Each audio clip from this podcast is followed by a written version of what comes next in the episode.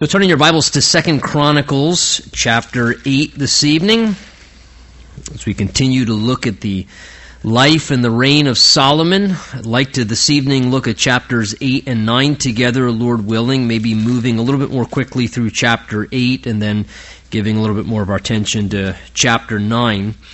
Solomon has now come to the end of his building project of the temple. He's dedicated uh, the house of God. The Lord's uh, shown His glory and His power through that process, confirming what they had done. And now, as we come into chapter 8, we sort of get a little bit more of Solomon uh, establishing the government, continuing to build the nation, working on some of the infrastructure of his kingdom, and some of the indication of really how extravagant the reign of Solomon was as far as the wealth and uh, just the extravagance that existed under King Solomon's reign in the time when he was ruling over Israel. It tells us in verse 1 of chapter 8 that it came to pass at the end of, notice, 20 years, when Solomon had built the house of the Lord and his own house. Now, we have been told multiple times that it took about seven years to build the house of the Lord, which indicates that Solomon's building projects of his own palace, and we'll see there were some secondary houses that he had as well, whether it was kind of like a summer house. We also see in this chapter that at least one of his wives, if not others, uh, had their own residences, that he built them properties and locations to live in as well. So quite extensive were his building projects.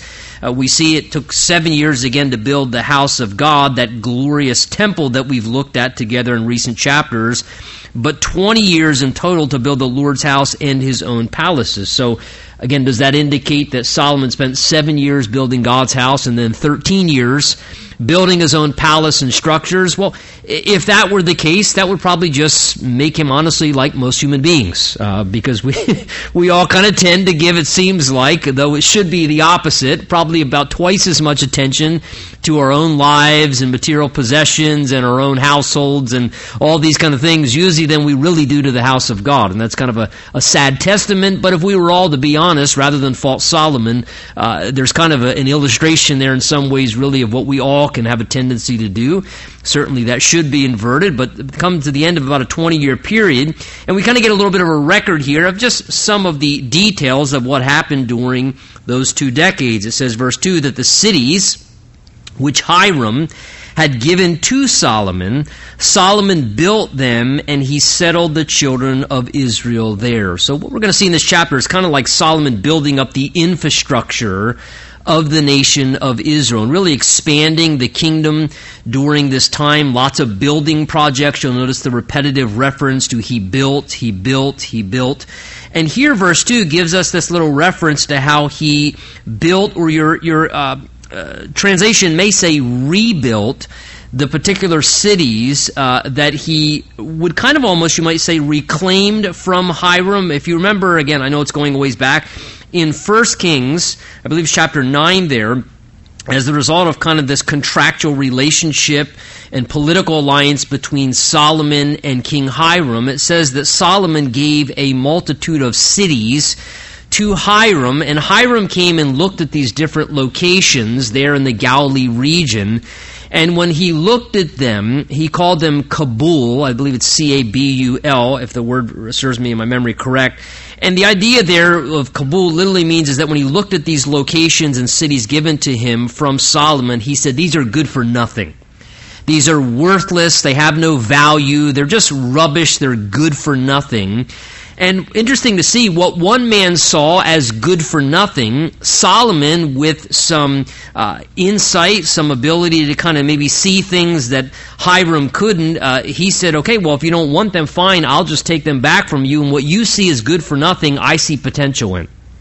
Uh, and Solomon was able to take what one person saw as good for nothing, a waste and worthless, and it says Solomon was able to take those cities that Hiram had probably given back to Solomon, saying, I'm not even interested, take them back. And it says Solomon built them, and he actually made them settlements, productive settlements for the children of Israel. And just kind of goes to show you something about Solomon. He was able to, as a king and as a ruler, take that which from one perspective was good for nothing and actually make something very good out of it. Something very profitable, something valuable and beneficial. And in that way, he kind of reminds me of really what one greater than Solomon, Jesus, does with our lives. Uh, Jesus is able to take our lives, and really, if we were to be honest, I'm sure each one of us, maybe at some point, people looked at our lives because of the condition they were in, or maybe who we were, or maybe mistakes that we made. We kind of trashed our lives or made a mess of things, and maybe even our own perspective of our life was, you know, my life's about good for nothing now.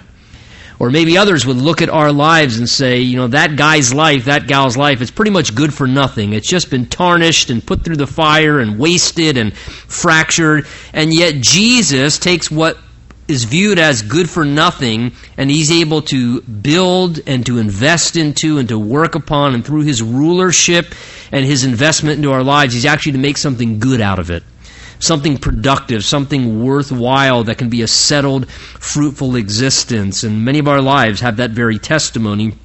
And many of our lives can have that testimony, even if it seems like your life is good for nothing to you or to someone else. Not if Jesus is ruling over it. Now that Jesus begins to invest into it, Solomon here shows this great strategic, you know, insight that he had and ability to see potential in something that others couldn't when he got his hands on it. Verse 3 tells us Solomon also went to Hamath Zobah and seized it, and that seems to be really probably one of the only military endeavors that we see Solomon engage in. Unlike his father, he wasn't a man of war. He was a man of peace. He was a man of construction and expansion. But here he did go and seize this one particular location.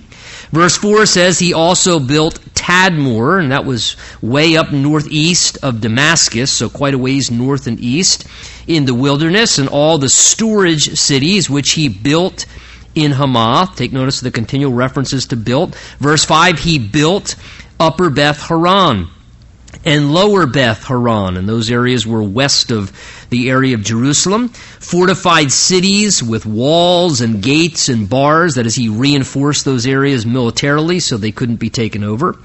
Also, verse 6, Baalath and all the storage cities that Solomon had, and all the chariot cities, and the cities of the Calvaries, and all that Solomon desired to build in Jerusalem, up north in Lebanon, outside of the area of Israel, and in all the land of his dominion. And if you look at the different territories referenced under Solomon's reign, it was pretty expansive uh, not just to the area that we know today as geographic Israel, but as far north as, as Lebanon, up into the area of Syria and Damascus, down south through the area, uh, close to the uh, area of, of, Egypt and the borders down south. I mean, quite an expensive, uh, expansive territory.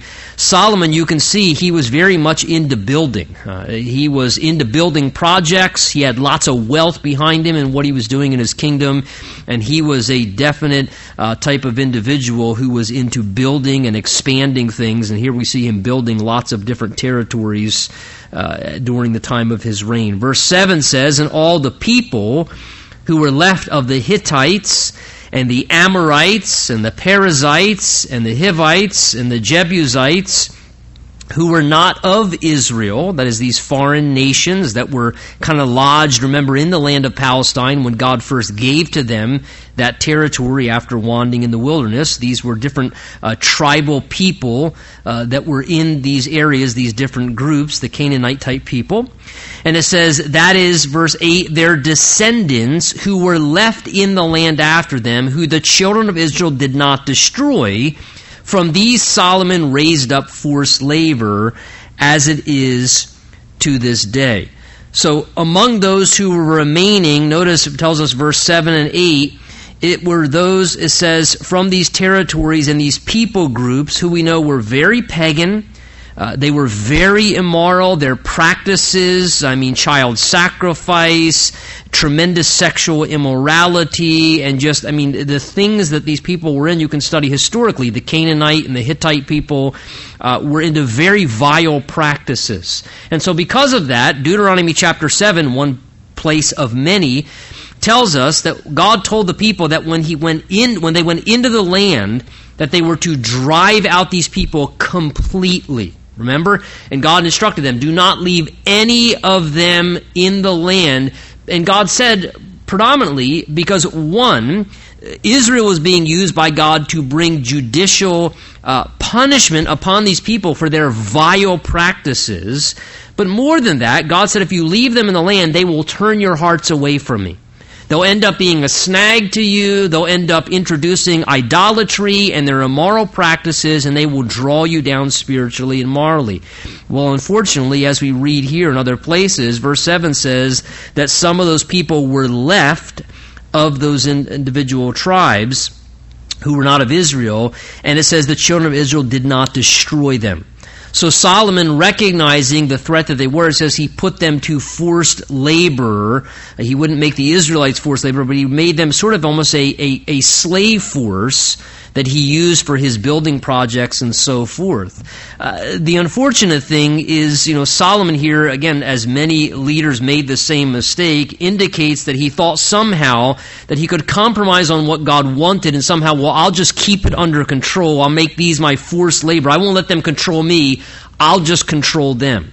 And let me just say, that never works. It never works when God says to us, Look, I want you to eradicate this from your life, this sin, this thing that could draw you down spiritually, drag you down morally. I want you to just get it out of your life, rid it, remove yourself from it, so that way you have no opportunity to indulge the flesh in that particular area. And sometimes, for whatever reason, we think, No, no, no, I can control that. I'll just control it. I'll just keep it in check. It won't take control of me. I'll just control it. And that never works in our lives. It may work for a season. We think that we can control something, but if we leave its presence in our life, it just creates an opportunity for the indulgence of the flesh. In the New Testament, it tells us the same thing. When Paul writes to the Romans, he says that we're to make no provision for the flesh. And that's the idea here leaving these people made a provision for the flesh, for the carnal nature. And the same way for you and I as New Testament Christians, we don't want to leave an opportunity, make a provision for the flesh. We make a provision for the flesh, ultimately, we are going to find ourselves indulging at some point and on some occasion because of the weakness of our own flesh when we're exposed to temptation. Verse 9 says, But Solomon, notice, did not make the children of Israel servants for his work. Instead, some were men of war, captains of his officers and captains of his chariots and of his cavalry, and others became chiefs of the officials of King Solomon, 250 who ruled over the people. So he gave them designated jobs and different ways to serve within his kingdom. Verse 11 says, Now Solomon brought the daughter of Pharaoh up from the city of David to the house he had built for her. For he said, My wife shall not dwell in the house of David, king of Israel, because the places to which the ark of the Lord has come are holy. Now, here we start to see very clearly in the midst of the prosperity of Solomon's reign, as his kingdom is expanding, and we're going to see even more than this the incredible extravagance, the luxury the wealth and opulence that existed in Solomon's life personally, as well as in the reign of his rulership as the king over Israel in his time. Here we begin to see that in the midst of that prosperity and success and blessing, that Solomon begins to gradually begin to compromise, which ultimately leads him down a very, very unhealthy road. Solomon is a perfect example in the Word of God of someone who started out really well started out with a heart inclined towards the Lord, trying to serve God, being obedient to God, but yet he didn't finish very well. He got very off track, and again, just this reminder to us again in the Word of God, because both things can happen. Sometimes people may not start out too well. Maybe early on in life, or maybe in a season of their life, they really lived like a rebel and wild, or they made some really poor choices and really made a mess of their lives, but God's a God of redemption. And just like you can start a race and be doing really bad at the start of the race, maybe you have a bad start or you're kind of running in the back of the pack, it doesn't matter how you start the race. What matters is how you finish the race, right? That's what matters in the end. And you can start bad and finish really well. And that's a good thing. There are a lot of great examples in the Word of God of people who started out pretty bad, but they finished well. Paul the Apostle and plenty of other individuals we have who didn't have the best start, but they finished really well. And that's a good thing to do. But there are also examples in the Bible. Solomon is one of the greatest of it, who started out well, but didn't finish well didn't stay on track and turned away from God. And one of the ways he turned away from God, 1 Kings 11 tells us, is that his love for many different foreign women, and foreign in the sense that they didn't serve Yahweh God, it wasn't their nationality, it was their spiritual practices that they turned his heart away from God into idolatry and other practices. And because of this, we begin to see Solomon making these compromises. At this point, it's starting to happen as the prosperity is developing. Here we read of one of many, many marriages that Solomon had. The Bible tells us in its record that actually Solomon had, hard as it is to kind of grasp mentally, 700 wives and 300 concubines. Again, concubines referencing just, you know, sexual uh, partners. The idea is just women who were a mistress for nothing other. They didn't have the rights of a wife or uh, their children didn't have legitimate, uh, you know, you know, claim to the throne. They were just women that he had in sort of a harem. Uh, this was an individual who had many, many women and a great weakness in this area, could not regulate his passions. And here we see one of probably many of his marriages, which predominantly were just political alliances. And I'm not saying they all were, but it was a very common thing to make marriages that a lot of times were political alliances between nations and many times they would make an alliance. A son of one kingdom and a daughter of another kingdom uh, would be married together, or a king would marry a princess from another kingdom. And the idea was to make an alliance to minimize them threatening or attacking one another, to make arrangements so they would kind of support one another or have trade affairs work more easily, to be more prosperous and cooperative in their interactions. And Solomon here, it says, took as one of his wives the daughter of Pharaoh from Egypt. But it's very obvious here that this daughter of Pharaoh from Egypt, that even Solomon recognized that she had no interest in serving Yahweh God, and apparently she took her gods and her idols from Egypt and the worship practices of pagan idolatry from Egypt, and she kept those things and did not serve the one true God of Israel, which Solomon was serving. So this was an unequally yoked marriage, spiritually. And Solomon acknowledges that in his very words by saying, My wife, who he built a house for, he built a separate house for her because he said she shouldn't dwell in the house of King David because the places where the ark of the Lord, the presence of God, have come, he said, are holy, and she would defile that, he's saying. So therefore, I'm going to build her her own separate residence over here because she'll defile the things of God. She's not serving the purposes of God and she'll just defile and dishonor God. So I'm going to kind of have her live in this residence over here. And already you can see Solomon is kind of having this, you know, divided heart thing going on. He wants to serve God himself. He understands reverence for the things of God, but he also wants to have this other area with this wife and who knows how many other wives where that's an area where I'm not going to allow God to have a part into my life. This relationship with this woman over here, when I want to be pagan, I'm going to go compromise over there, but then I'll come back and I'll worship God in the house of God. And he's kind of compartmentalizing his life and having a divided heart spiritually. And he's beginning to tolerate this in his life.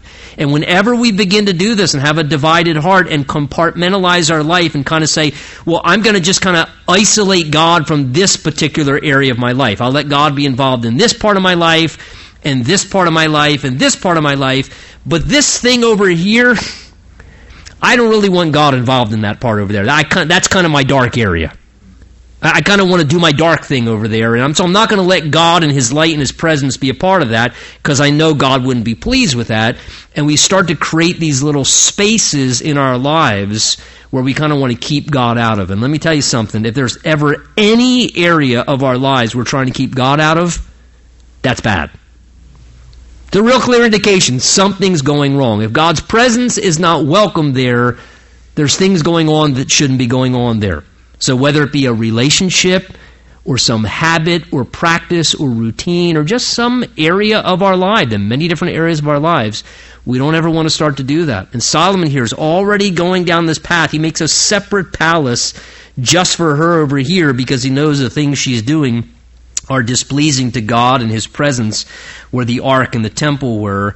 And verse 12 says, Then Solomon offered, notice, in the midst of all these things, he's still offering burnt offerings to the Lord on the altar and on Lord which he had built before the vestibule. So he's still going through the practices uh, of regular worship while he's got these other things going on in other areas. According to the daily rate, offering according to the commandment, it says, of Moses for the Sabbaths and the new moons, those were the monthly observances, and the three appointed yearly feasts. These were the three mandatory feasts. There were others, but these were three mandatory feasts. The Feast of Unleavened Bread, which is a reference to also often called Passover, the Feast of Weeks or, or Pentecost, and the Feast of Tabernacles. And according to the order of David his father, he appointed the divisions of the priests for their service, the Levites for their duties to praise and serve before the priests. We've seen much of this in our prior chapters, just referencing it again.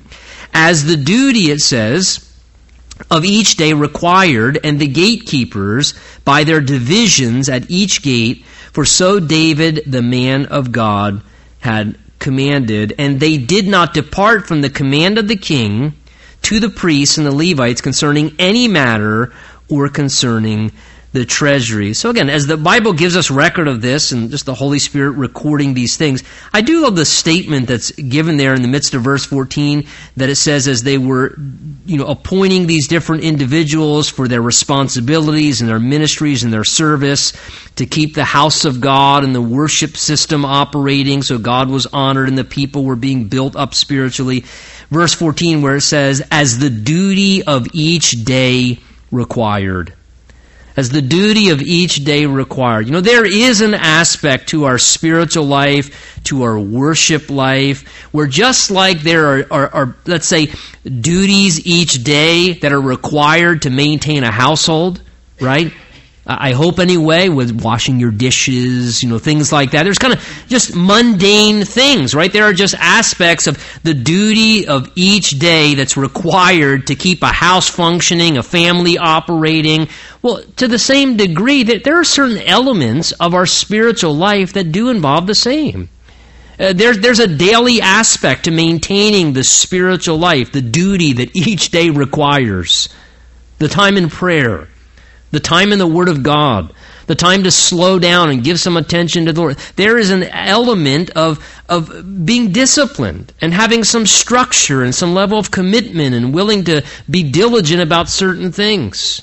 You know, it's truly amazing sometimes how certain believers, and of course, you know, from a pastoral perspective, you end up counseling people and talking to people, and when kind of their bottom drops out, or there's issues in a marriage, or problems in somebody's personal life, and you would be I, I, shouldn't say perhaps surprised, but uh, how often you find in the midst of that as you ask questions, well, look, are you, are you kind of doing what the duty of each day requires to walk with Jesus? Are you reading your Bible? Well, do, do you spend a little, do you pray every day? Well, are, are you going to church consistently? Well, I mean, and, and I don't understand why my world fell apart. I don't understand why I'm in sin or why I'm struggling. Well, look, there's a part of the maintenance of the spiritual life that keeps us walking in the Spirit, that helps us to continue to live in a worshipful, proper manner before the Lord. And as Christians, it's wise that we take note of that, even to maintain the temple. There was a duty that each day required.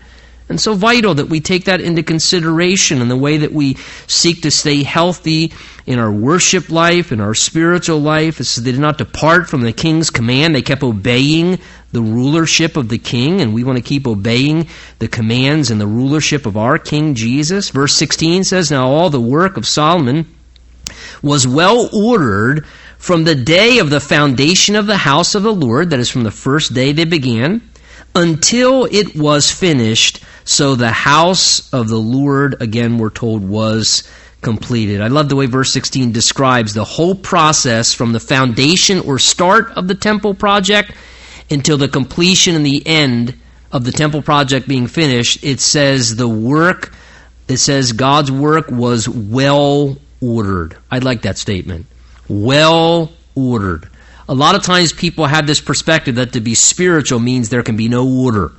Oh, if you want to be orderly, that's not spiritual. To be spiritual, you got to be just spontaneous and whatever. And look, I, I think that what I read in the Bible, I see very clearly that God is a God of order. God is a God who honors doing things in an orderly way. You read the Old Testament, the worship life, there was an order to everything that they did. You read in the New Testament, even in the book of Revelation, the description of the heavenly realm, and there's something orderly even about what's going on in heaven. When this group says this, or they fall down on their faces, then all the rest do this, and they all say this together. There, there's an order to the worship life and the spiritual life. Things are well ordered. They're not chaotic. They're not spastic. They're not out of control and distracting. There's something about order that God delights in. It blesses God, and God blesses a well ordered spiritual life. God orders ministry that's well ordered, that has structure to it, that has continuity to it. Now, within order, can there be variation? Yes, absolutely. I can tell you this that's one of the reasons why purposely we still, even at this point, keep a variation between our Sunday morning worship service and our Wednesday night service because I like the fact that there's some variation there. There's a general sense of order to what happens in both meetings, but I like even between our worship meeting Sunday and our worship meeting Wednesday that there's some variation to how we go about things. Kind of keeps the mundane out of it kind of allows things to again as, as we go towards the end of our worship time after we end our bible study and we do the majority of our worship and so forth and singing at the end of the worship gathering rather than the beginning like we do on a sunday morning there's a part of that as well too where you know purposely i try as much as possible not to overly structure or plan kind of where things are going i just prefer to just kind of we can keep it orderly but just let the lord bring some variation. There's a general sense of order but yet you can still be led of the Spirit within that and have variation and variety, which I think keeps things alive and sensitive to the Spirit. We don't want to over regulate something. You know, structure is something that keeps things uh, kind of in in a orderly way, but it's something that doesn't have to strangle the life and quench the Spirit of God. And so here, it was well ordered. Again, this was a God ordained thing that was happening, but yet it was well ordered through the whole process of it. And Solomon, verse 17 and 18, tells us also went to Ezion Geber and Elath on the sea coast in the land of Edom. Now that indicates he went very far south. He went all the way down past where Israel is down to the very bottom southern part of Edom, around the area of the Gulf of Aqaba, where this is, which then goes into the area of the, the Red Sea and ultimately out to the Arabian Sea there. And it says, Hiram sent him ships by the hand of the servants, and the servants who knew the sea, and they went with the servants of Solomon to Ophir, and we don't know exactly where that is, only speculation. But they traveled to those locations, interesting, on ships together, it says, and they acquired 450 talents of gold from there and brought it to King Solomon. So now there are these ventures taking place under Solomon's reign, where together in partnership with other nations, uh, they're actually establishing a, a pretty uh, substantial navy and merchant ships going out, we'll see on these expeditions, to acquire more gold for Solomon, which will drastically multiply under Solomon's reign, which again was another area, whether it was multiplying wives, now multiplying gold, that Solomon is feeling entitled and he's beginning to violate the specific commands, Deuteronomy 17, of what kings were not supposed to do multiply gold and horses and wives and women to themselves. But Solomon here is beginning to make concessions, and we see this starting to happen. Chapter 9 tells us Now, when the queen of Sheba heard of the fame of Solomon, it says, she came to Jerusalem to test Solomon with hard questions, having a very great retinue, that is a great caravan, with camels, and she bore spices and gold in abundance and precious stones. And when she came to Solomon, she spoke with him about all that was in her heart. So at this point, Solomon's fame, notice, it becomes international. Because he now has this visitation, this great caravan from the queen, it says, of the area of Sheba. Now, the area of Sheba, ancient Sheba, is probably somewhere believed to be around the area of Yemen, uh, which was pretty far south, if you're familiar with where Saudi Arabia is currently, all the way down to the very south. Yemen is at the bottom of the Arabian Peninsula and around the area of, of, right across from Ethiopia. So most believe that this area she came from, Sheba, was somewhere around the Yemen or Ethiopia area. Now, that would indicate, as she comes from there, it says, because of the fame and all the glory she heard about Solomon, she came to visit him there in Jerusalem. That means that she traveled upwards to around 1,300, maybe plus miles by camel not by jet, by camel, through hot climates. How long does it take to travel with a caravan on camel or horseback 1,300 miles? But that's how far she came, how much cost, effort, time, energy, and endeavor she was to put into seeking out Solomon. Now, to see him, to spend time with him. Jesus specifically references this. You might want to put in your notes or make a mental note. Matthew chapter 12, verse 42. Let me read you Jesus' words.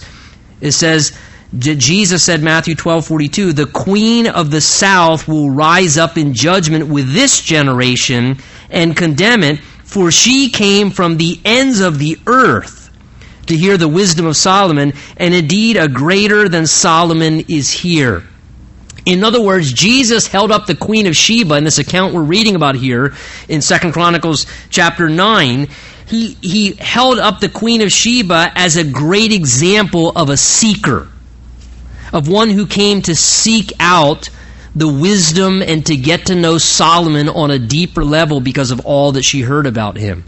And Jesus holds her forth and he says, The Queen of the South is going to rise up and condemn this generation. She came from the ends of the earth made all of that cost and sacrifice personally to come and seek out King Solomon, and he said, and one greater than Solomon is right here in front of you.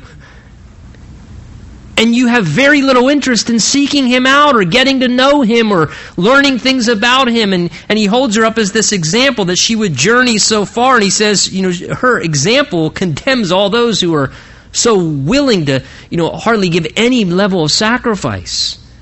You know, it's a great conviction, honestly, to all of us that she would go through so much to seek out and to get to know Solomon and spend time with Solomon.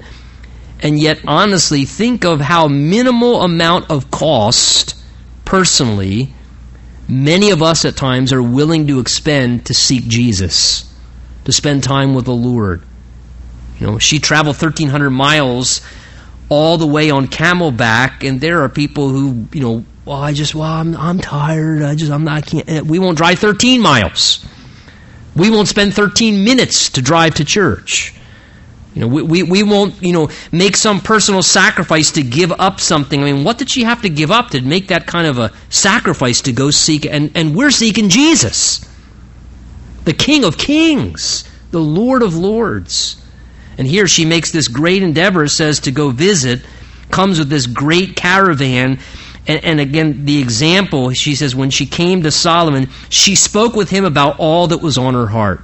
She has had all these things in her mind and, and questions and things that were on her heart, and she heard about his great wisdom and that he was this magnificent king. So she comes and she just spends time with him, communes with him, and speaks with him about all that was on her heart. Again, I hope you see the many beautiful parallels in the great typology, even of this, of as again Jesus used this example using himself as a picture there, saying, "Hey, you'll do this for the she'll do that for the king of Solomon, but people won't do this for me as the king of kings." How wonderful that you and I can come and seek Jesus and we can speak to him, right, about whatever on our heart. And you may not be able to pour out your heart like that to anybody else, but you can come and spend time with Jesus and speak to Jesus about all that's in your heart. And he'll listen. Whatever's going on in your heart. And you don't have to worry about how it sounds or clean it up or polish it up or try and make yourselves. You can just pour out your heart to the Lord and just tell him whatever's on your heart. And he's a great listener. And he's always available. He's always available as we seek him out. Verse 2 says, And Solomon answered all her questions. There was nothing so difficult for Solomon that he could not explain it to her. So again, there was nothing that she brought to Solomon. She brought probably complex questions about politics and ruling a nation. And we're also told that Solomon had great wisdom. He understood things about botany and about animals and all these things. The Bible tells us in Ecclesiastes he was so brilliant and filled with the wisdom of God. So she's asking all these difficult, complex questions, and nothing stumped him. He never said, mm, "That's a." I don't know. I don't have. I don't have any reasoning for that. There was nothing that she spoke to him about that was too complex or difficult for him to handle and to help her reason out and give her explanation and insight and understanding about. And look, if that's true of Solomon, how much true is that of one much greater than Solomon? Of Jesus, who the Bible says is the wonderful counselor, who's the all wise God there's nothing that we can talk to the Lord about, and we sometimes we think, well, I want to pour out my heart to the Lord, but my situation, I mean, it's really difficult.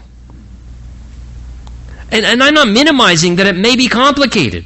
Maybe it's messy, fractured, and maybe it is a very difficult, complex thing for a human being. But it's not for Jesus. There's never a time you're going to come to Jesus and go, mm, that's a, I, you know what? That, you got to give me a little time on that. That's kind of difficult. I've never seen that before in human history. Right? That, that, Jesus is very experienced. He's been helping mankind from the Garden of Eden. I assure you, your situation is not going to stump Jesus. It's not too difficult for him. It's not something he can't handle, give you answers, clarity, direction, wisdom how to navigate, give you insight and understanding as you pray and seek his face and let him speak to you. He can explain things and give you wisdom above and beyond what's natural. He can give supernatural wisdom. He can give insight and understanding. Verse 3 says, And when the queen of Sheba had then seen the wisdom of Solomon, the house that he had built, the food on his table, the seating of his servants, the service of his waiters and their apparel, his cupbearers and their apparel, and his entryway by which he went up to the house of the Lord, there was no more spirit in her. The idea is it took her breath away. As she saw all of the glory of King Solomon and his reign and his kingdom, his servants, and how things functioned, how things operated, the, the, the table that he had spread before his servants to take care of them and how he provided for them, the entryway, the glorious entryway he had into his house, how people entered into his house. She saw all these things about his kingdom and it literally took her breath away. It, it just totally, you know, amazed her.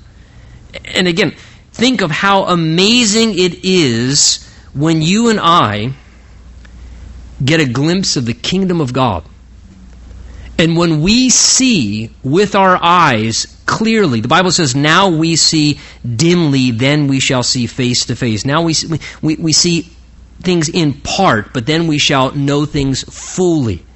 And even now, I mean, you know, as you become a Christian, the more you walk with the Lord and you begin to see how the kingdom of God operates and, and, and what the Lord does and the way that, you know, we're able to serve and the privilege of that and to, to be able to come to the Lord's table and experience His provision and the table of the Lord and what communion represents and, and how we enter into the kingdom of God by grace and through faith alone and the righteousness that Jesus provides. And, and as we see these things of our King and his kingdom, I don't know about you, but there's been numerous times where it's like the Lord just takes my breath away. And it's just, it's amazing. And we're just amazed and astonished. You know, I love that song that used to sing. We used to sing years ago. Used to say, Amazing love, how can it be that you, a king, would die for me? And again, just the wow, Lord, this this this whole thing of your kingdom is just shocking. It's absolutely incredible, and it should blow our minds when we really begin to see and understand. Verse 5 says, And then she said to the king, It was a true report which I heard in my own land about your words and your wisdom. However, I did not believe their word until she says, I came and saw with my own eyes. She said, I had to see it for myself. And indeed, the half of the greatness of your wisdom was not told me. You exceed the fame which I heard. So she says, Look, I heard a lot about you, King Solomon. of your fame and your glory and your wisdom and how you were this incredible king. And she says, honestly, she says, I didn't completely believe it all. I had to come see it for myself. And she says, and now that I've seen it for myself, she says, not the half of it was your fame is greater than I ever could have envisioned, and certainly greater than even anybody could explain. It's way greater. Way, way greater. And in this way, Solomon and the Queen of Sheba becomes a picture again of honestly, as believers, we try and tell other people, listen, let me tell you about Jesus. Let me tell you about my King Jesus and tell you things about him and what he's like. And we try and express to people, right? And because we want to glorify the Lord, we want to bring fame and honor to Jesus. So we try and tell people about how great the Lord is and what he's like and what he's done for us. And, and people listen, but honestly, until they see it for themselves, right? They have to see it for themselves. But once they see it for themselves, I know once I saw it for myself, having known a few Christians who were witnessing to me, once I saw it for myself, I was like, whoa, this is way better even than what you were describing. This is incredible what it is to know Jesus and to understand and see these things for myself. It, not the half of it is it could even be articulated with human words. And let me say this beyond just seeing it for ourselves in the sense of getting to know Jesus for ourselves and have a relationship with Him in that direct experience, it doesn't just exceed what we envision of Jesus as a relationship. But I tell you, I read these verses and I think, what a fitting description of what it's going to be like when we enter into the kingdom of God, when we enter into the presence of the Lord and we make that journey and we are face to face with Jesus, this is what the experience I believe is going to be like in heaven. We're going to say, you know what, Lord, I, I heard things about heaven. I read about it in your book, Lord. You did give us some explanation in the book of Revelation there, Lord. The things that I read about heaven, the things I've heard about heaven, Lord, I, this, whoa. Lord, this ex- totally exceeds my expectations. I assure you, if there is one thing that is not going to happen when you enter into heaven, is you are not going to be disappointed. Right? That may happen if you go to some amusement park, you go see a movie somebody told you about, you go to a restaurant and you go, oh, I don't know. That's not going to happen when you go to heaven. When you get to heaven, you are going to be so blown away when you see Jesus face to face in the glory of the kingdom of God and the eternal dimension that you are going to go, whoa, this is not even half of this was told to me it's going to just be astonishing. It's going to be overwhelming. No wonder we're going to be on our faces worshiping forever and ever and ever and ever because we're going to just keep having our minds blown continually as we see more and more of the exceeding greatness. The Bible tells us in, uh, uh, to the writer of uh, the Corinthians, "Eye has not seen nor ear heard, nor has it entered into the heart of man the things that God has prepared." For those who love him. We have no idea. We are going to be blown away, and she's just blown away. You exceed, she says, even everything that I heard. Happy are your men, she says, and happy are your servants who stand continually before you and hear your wisdom. In other words, she's now compelled to worship. Blessed be the Lord your God, she says, who delighted in you, sitting you on his throne to be king for the Lord your God. Because your God has loved Israel to establish them forever and ever, he made you king over them to do justice and righteousness. So she's compelled to worship as she sees King Solomon. As she sees the king, her response is, is to be inclined to worship, to begin to praise. And again, that will be our uh, natural response as we see more and more of the Lord. Verse 9 it says, And she gave king gave the king Solomon 120 talents of gold, spices in great abundance, and precious stones. That there were never any spices such as those the queen of Sheba gave to Solomon. So she lavishes now extravagant gifts upon Solomon. As she wants to honor him, she's giving gifts to him. She wants to, to bless him. And so she's doing that which she can to honor him by giving gifts unto him as the king. Also the servants of Hiram and the servants of Solomon, verse 10, who brought gold from Ophir, brought algum wood, a very hard wood, we're told. We don't know exactly what it's like. And precious stones to King Solomon. And the king made walkways of algum wood, so kind of the first hardwood floors, if you would. Walkways made of algum wood. He invented hardwood. For the house of the Lord God and for the king's house, also he used that wood to make harps and stringed instruments for the singers. And there were none such as these seen before in the land of Judah. Now King Solomon, verse 12, gave to the queen of Sheba all that she desired. Whatever she asked, much more than she had brought to the king.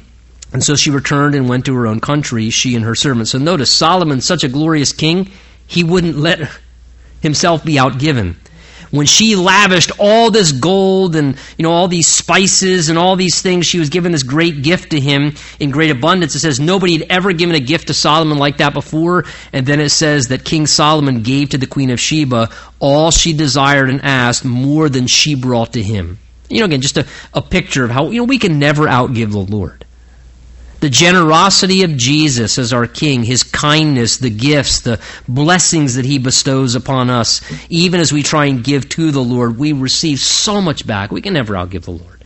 He's so much more kind and gracious to us and giving, again, beautiful. He gave her, it says, all she desired. The Bible tells us, delight yourself in the Lord and He'll give you the desires of your heart what she asked. The Bible says, ask, seek, find, knock. And as we do that, the Lord rewards and He gives to us at times what we ask of Him and honors and even gives us graciously sometimes the very desires within our hearts if it's in line with His will. Verse 13 says, The weight of the gold that came to Solomon yearly was 666 talents of gold. Now, yes, that number should make you cringe. 666 talents. That just goes to show you it doesn't seem like he's on the right track, if nothing else. We know 666 becomes the sign of the mark of the beast in the book of Revelation. But here, we're beginning now to look at, in these last verses of the chapter, really just the extravagance of Solomon's wealth now, multiplying gold. He's got all these people bringing him revenue and gold from their expeditions. And it says, the weight of gold that came to him yearly 666 talents. That's about 25 tons. And according to the current calculations of gold, that's probably close to, if not over, a billion dollars. Just in gold that he was receiving yearly. Besides, look at verse 14, that's a key word. Besides, what the traveling merchants and then the traders brought to him, and all the kings of Arabia and the governors of the countries around him brought gold and silver to Solomon. And King Solomon made 200 large shields of hammered gold. 600 shekels of hammered gold went into each shield, and he also made 300 shields of hammered gold. 300 shekels of gold went to each of those shields that were smaller shields. The king put them in the house of the forest of Lebanon, which seemed to be kind of like a building that was his armory. So here he's making gold shields, big ones and small ones. Again, gold shields would be very, honestly, useless from a military perspective because gold's a soft metal. So these were just ornamental. These were just ornamental golden shields in his armory to decorate his army, and he has the gold that he's able to make decorative shields out of that. Again, the amount here probably upwards to the millions if you were to calculate the amount it would cost. Shows you the wealth that he had. Verse 17, look at this. Moreover, the king made a great throne of ivory. That's pretty impressive. Well, but then he also overlaid it with pure gold. Now, you know you have way too much money when you're doing that. You have an ivory throne, and you go, yeah, I mean, I know it's ivory, but throw some gold on top of that, why don't you? An ivory throne, and he overlays it with pure gold. The throne had six steps with a footstool of gold which were fastened to the throne. There were armrests on either side of the seat, and two lions stood beside the armrests. Twelve lions stood there, one on each side of the six steps. Nothing like this, the Bible says, had been made for any other kingdom. So again, just he's wanting to show his wealth, his extravagance in very opulent ways that people would see the luxury. All of King Solomon's drinking vessels, verse 20, were, of course, of gold and all the vessels of the house of the forest of Lebanon were of pure gold. Not one was silver. For this, that is silver, was accounted as nothing in the days of Solomon. The idea is, is in his mind, a silver cup would be like, you know, a, a, a red party cup, a plastic cup. Don't give me a Dixie cup. I just, I don't want that. Just get that out of here. I want gold vessels. Only pure. Silver was like a paper cup in his mind. For the king's ships, verse 21, went to Tarshish with the servants of Hiram, and once every three years the merchant ships would come back from their expeditions bringing gold and silver and ivory and monkeys, or your translation, some may say peacocks. Again, this wasn't animals being brought back for their meat and their food, these were for entertainment monkeys and apes and peacocks. These were just these were for sheer entertainment purposes, so that he could party and have kind of his own personal zoo, just for personal enjoyment and entertainment. So King Solomon surpassed all the kings of the earth in riches and in wisdom, and all the kings of the earth sought the presence of Solomon to hear his wisdom. Notice again, God reminds us which God had put in his heart. That great wisdom that he had and why he became the man he did, it all began because God supernaturally did something in his life. But Solomon, unfortunately, got lost in the midst of that. And all of the wealth and the prosperity and the gold and the power began to make him feel he was entitled. And he then began to make compromises and concessions morally and spiritually, which led to Solomon's downfall as a man. And each, it says, man brought his present articles of silver and gold and garments and armor spices, horses, mules at the set rate year by year. Solomon had 4,000 stalls for horses. There's that third compromise. Now he's multiplying horses and chariots, and 12,000 horsemen whom he stationed in the chariot cities with the king at Jerusalem. So he reigned over all the kings from the river, that is the Euphrates, up north, in the area of Iraq, to the land of the Philistines as far down to the border of Egypt in the south. And the king made silver as common in Jerusalem as stones. And if you've ever been to Israel, the land of many rocks and stones, that shows you how extravagant even silver was. And cedars as abundant as the sycamores in the lowland. And they brought horses to Solomon from Egypt and all the lands, and the rest of the acts of Solomon, first and last, are they not written in the book of Nathan the prophet, in the prophecy of Ahijah the Shilonite, and in the visions of Iddo the seer concerning Jeroboam the son of Nebat? Solomon reigned in Jerusalem and over all Israel forty years, and then Solomon rested with his fathers and was buried in the city of David his father, and Rehoboam his son reigned in his place.